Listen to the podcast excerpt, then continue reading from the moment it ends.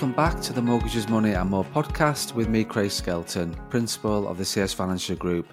And this week's podcast is really an update about first-time buyer market, what's happening in the first-time buyer world, and really sort of sharing some hints and tips from one of our experienced mortgage brokers who deals with a lot of first-time buyers about uh, getting a mortgage and getting on the property ladder. So without further ado, welcome to the podcast, Jess. How are you? Hi, Craig. I'm fine, thanks. How are you? Yeah, very good, thank you. Very good. So first time on a podcast. Yes. Really looking forward to it. Good. No, um, thank you for so much for the idea. Just was really we, we did a podcast with Angela about it's well over a year ago now, and what I wanted to do was just obviously the world's changed so much in the past twelve months, particularly for first time buyers. No pressure. It is our most listened to and downloaded podcast ever. So no pressure with the update, Jess. So uh, don't worry about that. Um, but yeah, I just wanted to, I just wanted to get you into the podcast. You are an experienced mortgage broker, deals with a lot of first-time buyers. You work with a particular local age, estate agent, and you're dealing with, like I say, first-time buyers on a regular occasion. So regular occasion. So I just wanted to just have a chat about the first-time buyer market. Is that all right? So just without, first of all, just, just, do you want to just do a little bit of introduction about who you are? Yeah, of course. So as I say, I'm, I'm Jess Edwards. I'm a mortgage broker for, for C S Financial Group. Um, I've been with the firm for um, coming up twelve months now. I've worked in financial services for um, over fifteen years now. Wow, um, fifteen years. um, and probably about ten of those doing mortgages. So, um, yeah, so that's pretty much me. Um, yeah. Fine. Yeah, fine. No, no I, I think we, because we've worked together, like, even though you've been part of the, it, I was thinking then when you said a year, like, I'm thinking, wow, what a year it's been in yeah. terms of, uh, you've been a mortgage broker at the firm, but then we've known each other for quite some time. We knew yeah. we worked together at a large corporate world. So I do know that you've been a mortgage broker and a very successful one for quite a few, quite a number of years. So I, I didn't realise it was fifteen years in financial services. So you're catching me up, Jess, there. A long way to go, that, Craig. we've all got we've all got a long way to go to beat Jason. So oh, yeah. uh, he's, he's got. He, I think he's on for his fortieth year now, so he's well and truly uh, into it. So I'm joking; it's not as bad as that. But yeah, he's uh, he's uh, he, he won't thank me for saying that. So right, anyway, so first time buyers. Let's talk about deposits, terms, what's happening in the market. Things like that. So first of all, just you, you work with and obviously seen and dealt with a lot of first-time buyers over the, the past twelve months. What's been like sort of like biggest challenges for them? What's sort of been going on in their heads when they're thinking about getting onto the property ladder? Well, I think, Craig, to be honest, that the, the first, as I say, as I started in February, um, you know, I, I'd probably say a majority of my clients have been first-time buyers. The market has been just crazy. It's just obviously because we had the stamp duty um, exemptions, and but also as well we were hit with the, the pandemic. So um, the, there was, due to obviously the pandemic, but we didn't see any change in the, the housing market. You know, properties were still selling. Um, so yeah, the, the first-time market. First-time buyer market has been crazy. Um, you know, people are still keen to get on the on the you know on the property ladder, so to speak, even through everything that we've been through. Um, so yeah, it it has been it has been crazy, and you know, houses are still selling now. And and, and as we said before, that the, the call today, before the, the podcast today is, you know, houses are. You know, they're still selling now. So, and it normally does quieten down this time of year, but it, that's just to show that, you know, there's so many first-time buyers out there that are still looking for, you know, to, for, for their for their dream home, I suppose. Um, but it's just, it's been crazy with, you know, the houses that are coming onto the market. You know, the, literally the estate agents just don't have enough stock, so to speak, so enough enough houses to accommodate all of the first-time buyers that, that we are seeing. So it, it has been crazy. I think that's it. Like, it's like what you say. It's, I think at the moment it's certainly down to stock levels and like the stages, like the number of properties that are coming onto the market. There is still the pent-up demand for for houses right now, and it, it will continue in, in throughout twenty twenty-two. There's no, there's no doubt. at the moment, we can't see, like, the predictions are still, house prices are still rising, house prices are still moving forward. There's still plenty of sales going on. It's more about a bit of a stock, more of a stock issue, which, like you say, not going to help first-time buyers sort of getting onto the property ladder when that's one of their goals for twenty twenty-two, really. So it's all about stock, Jess. It's all about stock, it seems yeah. to be. Yeah, it is, definitely. Um, yeah. So in terms of things like, let's just have a brief overview in terms of, so we, I'm guessing, like, as we've talked about there, stock is like low, it's starting the year low, so estate agents are keen to get stock on there. So from a first-time buyer point of view, it's just keeping your eyes on all the, the portals, finding out, speaking to the agents like we've talked about in the past, the estate agent being your best friend, so they know that if they've got a property going on that you will be ideal for, then you're the first person that you you ring. And that's what we encourage people doing, it really, to to to get to know. Don't just sit there on Rightmove day in, day out. Just start to do register with the yeah. agents and stuff like that as well. Yeah, definitely, Craig. I mean, that would be, like you say, my first recommendation is register with the agents. You know, you know, there's there's social media nowadays. Make sure that you're following all of the pages for all of the different estate agents, so you can see, you know, that they often, well, they always promote the properties that they get into the market before they actually go on Rightmove. So there may be houses that come onto the market that hit their social media before they actually get onto Rightmove. So just being watching Rightmove might actually not do you any favours, so to speak. So it best to follow social media pages, register details with your with the estate agents, you know, and tell them. And and also as well is is to have your agreement in principle ready. Um, the estate agents won't take you seriously without you without them knowing that you've actually spoken to somebody about a mortgage and that you've been pre-approved. Um, so those would be all the boxes to tick. I would definitely suggest doing. doing those three things. Brilliant. Um, like I say, having your agreement in principle, making sure that you're registering with, with the agents, and, like I say, following social media. That's where a lot of the, obviously, the properties do go on first before they actually hit Rightmove. Jess, I think if anybody's listened to this podcast and they are a first-time buyer, that is one massive hint and tip for you to take away mm-hmm. is don't just look on your Rightmove, your Zooplas and all the the, the, the portals. Get onto the social medias or the social media um, platforms and the accounts of the, the agents that you know have got, who are sort of selling houses in the area you're looking at. So you'll see them, like you say, follow them, because, you, like you said, their houses are coming into the market. They're not hitting the portals because they're getting sold and snapped up before they actually get onto the portals. So, but like you said, the agents are using social media. Because it's free, because it's cheaper than Rightmove and Zoopla and the rest yeah. of it.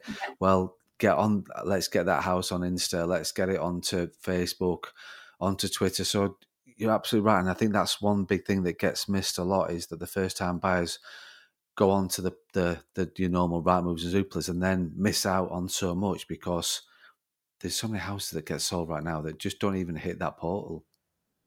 Yeah, definitely. Yeah. So. Good, yeah. Great tip on that, Jess. In terms of, like I said, registering with them as well. So speaking, picking up the phone and speaking to them, or emailing them, getting your details registered. And then the the last big thing was about agreements in principle. Just to explain what an agreement in principle is, just quickly, Jess. Yeah, so basically an agreement in principle is um, where you have approval for a mortgage in principle from a particular lender. Um, so you will have um, spoke to a particular lender. You'll have disclosed income details, um, outgoings, um, obviously your name, address, that type of thing. You will have um, put in your deposit details, and they will, most nine times out of ten, they'll have probably done a soft credit search on you.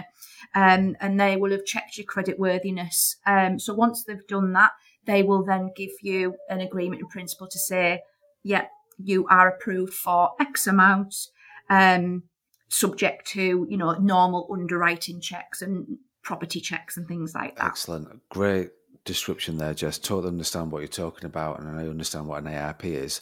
When you sort of going, one thing you said before was that about estate agents Are you finding, and I'm sort of saying this, but I'm just interested to get your aspect on it and your view on it. I'm seeing a lot of estate agents who want want to see the A I P before they'll even let you view a house yes, right now. Definitely. That is something that is definitely happening. Um, the reason being is because of the the the you know the demand for the properties and the, the lack of stock. You know, they, any buyer, potential buyer who's looking to to view a house. Um, they need to know their position and they need to know how serious they are, because they are getting, as I say, so many viewings for, for one particular property. For example, I had one last week uh, with the estate agents that I work with, um, and there was actually sixteen people waiting to view one house. Wow. Yeah. Wow. So they need to know that financial position of every one of those sixteen people, just to make sure that, you know, A, they've they've got that agreement in principle, um, and B, if if you know if they're not first time buyers, what position they are in, if you know if they haven't sold their existing house, for example. So, um, yeah, we are definitely finding that you know th- they ask for that agreement in principle, pr- like prior to to viewing it, and definitely before, you know, obviously putting an offer in, they will ask for that.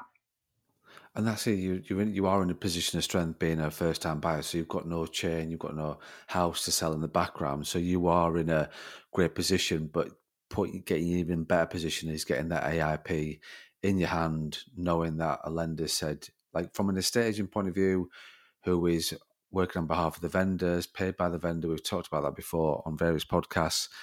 They're working for the vendor. The estate agent only gets paid once the house sells, so they, they've got to make sure that the people that are viewing, people that are looking, putting offers in and looking to buy, are in a they are in the best position they possibly can. So good, I'm I'm getting what the you're definitely going to look more desirable if you've got your agreement in principle and if you're a first time buyer, because as you said there, Craig, you, you're the sort of the end of the chain, um, and like you say, if you've got your agreement in principle as well, it's sort of tick tick really.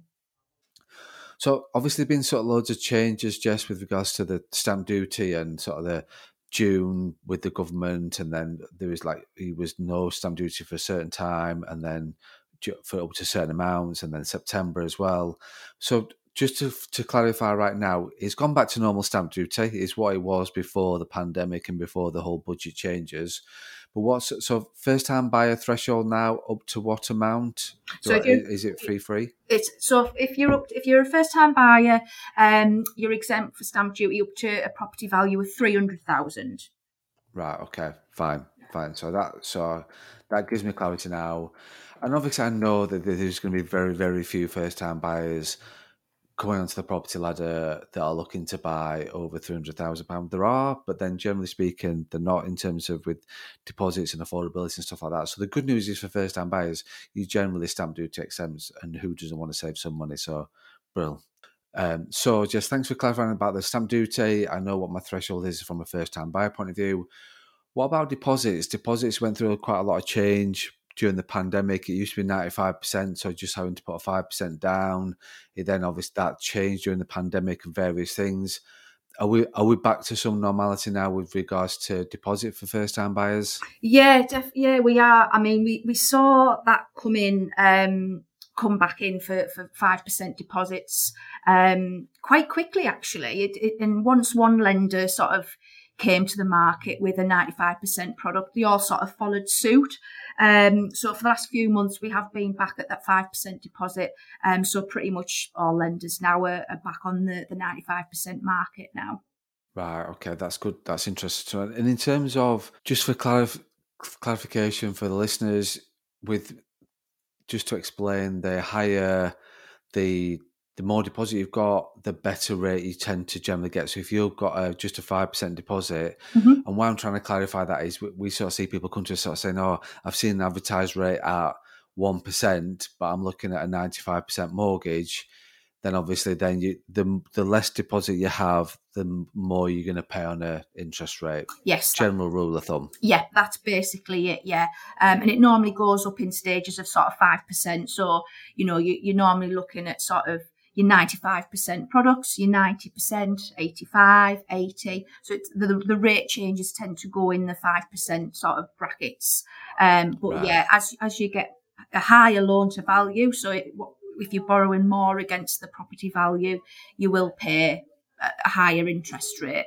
Good. And that, thanks for clarifying that, Jess. I think that that's, I think that's interesting for people to know, because it makes a difference. And if you've got, like you said, that you're in five percent chunks, or what your deal is at, if you're putting a five percent deposit down will be different, and your rate will be different from a mortgage point of view if you put in ten percent down, if you put in fifteen percent down. So those little things do make a difference. So if you can scrimp, save and do what you need to do, beg, borrow, steal from family and parents, grandparents, and all those things that we, we get deposits from, can make a difference. And I think that's something to to be aware of, that don't just think that can make a big difference in terms of your monthly payments, but also as well what interest you're paying. So the amount of money that you are, that the interest is costing you, is less because you put more deposit down. So yeah, I think as well on the interest point of view, Craig, is a lot of people don't actually, they don't see it as a, a sort of monetary thing, um obviously, because it, you know, it's just a normal monthly payment to them. But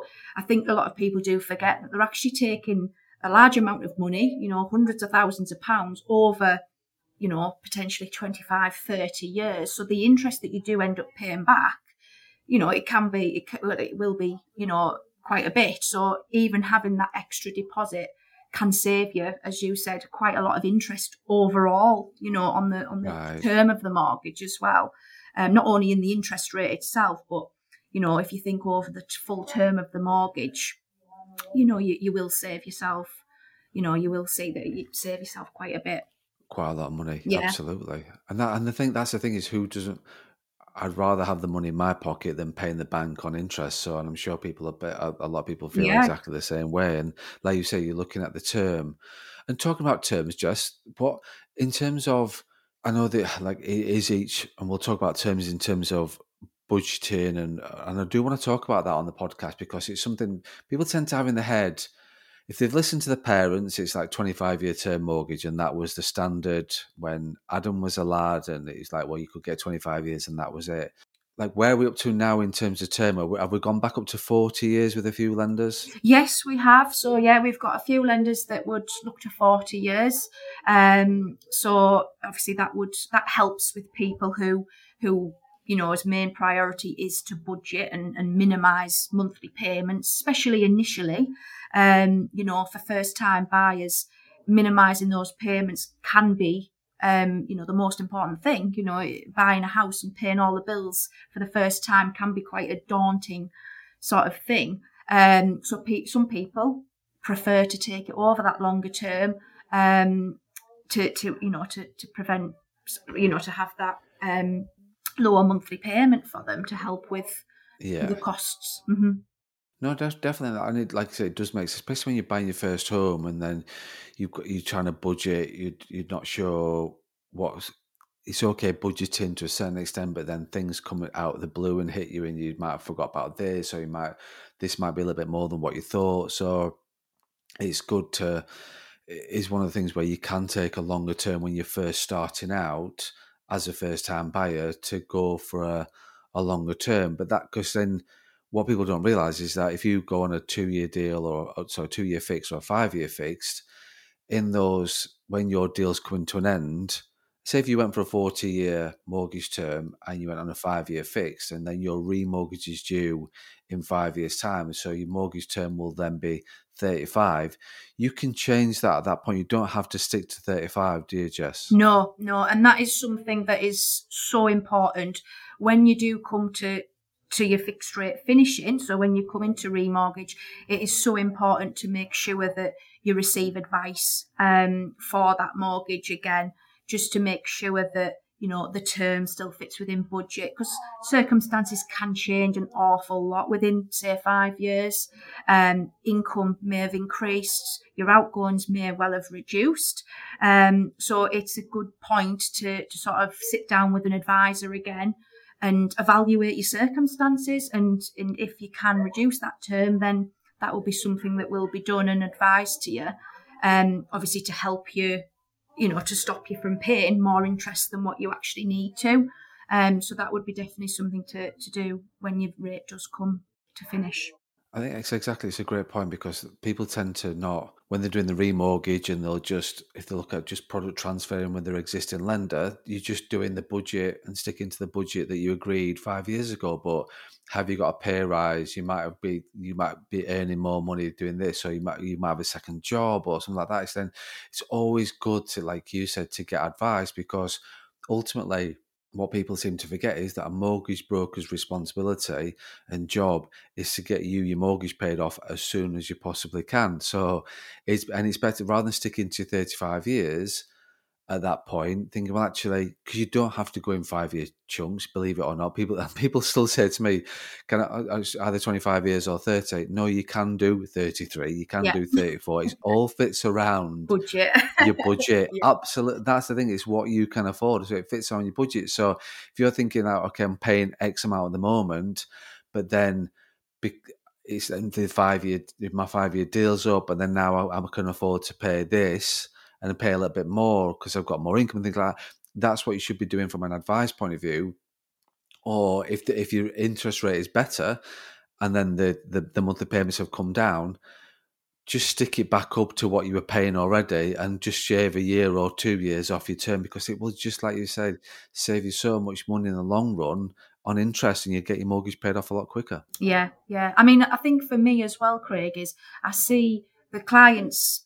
your typical first-time buyer, you're not saying that, that all first-time buyers are, but a lot of the first-timers, time buyers that we that I speak to, you know, they're just starting their careers, you know, whether that be a professional career or just working career, so to speak. So for them, for their income levels, they're pretty much at the, the bottom level that they're going to be. So there's there's going to be plenty of scope for progression on a career point of view. So your typical yeah. first-time buyer, like I say, will probably receive, you know, pay rises and, and see the career progress, um, which in turn will, will mean more income for them. So like you say, that's probably the best, as I say, when it comes to review, you review it and review your circumstances again.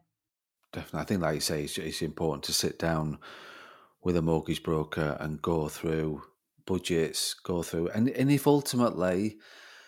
your product transfer, you sticking with the existing lender, is the best deal, then you will tell your clients that is the best deal and you will do that for them. But then if there's better things out there, and like I say, I'm all for reducing term. I think, yes, starting out, like you said, about with budgets and where, what you can afford at that particular time on a monthly payment, totally understand that. But you need to review it in five years, two years time or five years time or whatever the, the initial rate is you've got. Sit down and review it. Don't just take the option of clicking the button, right, that's my next deal, that's my next deal. Sit down and go through in detail, because you could be saving yourself so much money. Not only at the better interest rate and a better deal in the marketplace right now, but then also as well in terms of the, the interest over the, the long-term period as well, which is just absolutely huge. It is massive. Yeah, it definitely is. Jess, we've covered loads. We've covered stamp duty, we've covered deposits, we've covered term, house prices, what sort of viewings, follow the socials and all the rest of it. Is there anything that we've missed about helping first-time buyers? No, I think we, we've covered we covered everything. I mean, the, the one thing that I would probably, you know, suggest is is getting advice as a first-time buyer. You know, we we urge you to speak to a mortgage advisor. It's your, you know, it's your first property that you're going to be buying. It's your first home. Um, it's the first time that you you'll have been through this process. Um, so ultimately, having somebody to advise you and help you and guide you through the whole process, you know, somebody who who knows, you know, the the journey that you go on as a first time buyer. Um, you know, whether that be, you know, sort of a mortgage broker or a mortgage advisor. Definitely, you know, take advantage of that and, and take advantage of the help that they can give you, um, and the support that they can give you on what will be, you know, an amazing, amazing thing that you do, um, buying your first home. So that's, that's the thing I would probably finish with, um, is, you know, to, to definitely speak to someone, get the advice and, and let them help you through, through this journey that you're going to go through. Fantastic. Jess, great point to end on. I totally agree with you. It, it is daunting, first-time buyers. It can seem like, what is the process? I don't know. Get advice right from the start. Get your I P. Speak to a broker. Brokers like yourself, I know, who ha- like hold the hands of first-time buyers, go through the process, you even deal with the estate agents and the rest of it on the behalf of the clients, just to be that person there. I see the reviews you get, Jess, they're unbelievable, particularly from first-time buyers, well, from all your clients, but from first-time buyers where you've held the hand through the whole process. Comments like, we would have never gotten that home without Jess and things like that are amazing. So great point to end on, Jess. Thank you so much for your time. No problem at all. It's been, it's been lovely speaking to you, Craig. Good, and hopefully now you've broke your podcast duck, we'll get you back on and talk about other things, and we'll get updates and stuff like that about yeah. uh, what you what you find in the market and stuff like that. But Jess, thank you so much for your time. Thank you very much, and hopefully we'll speak to you again soon. All right, thanks, Craig. See you now. Bye. Thanks, Jess. Bye. Bye.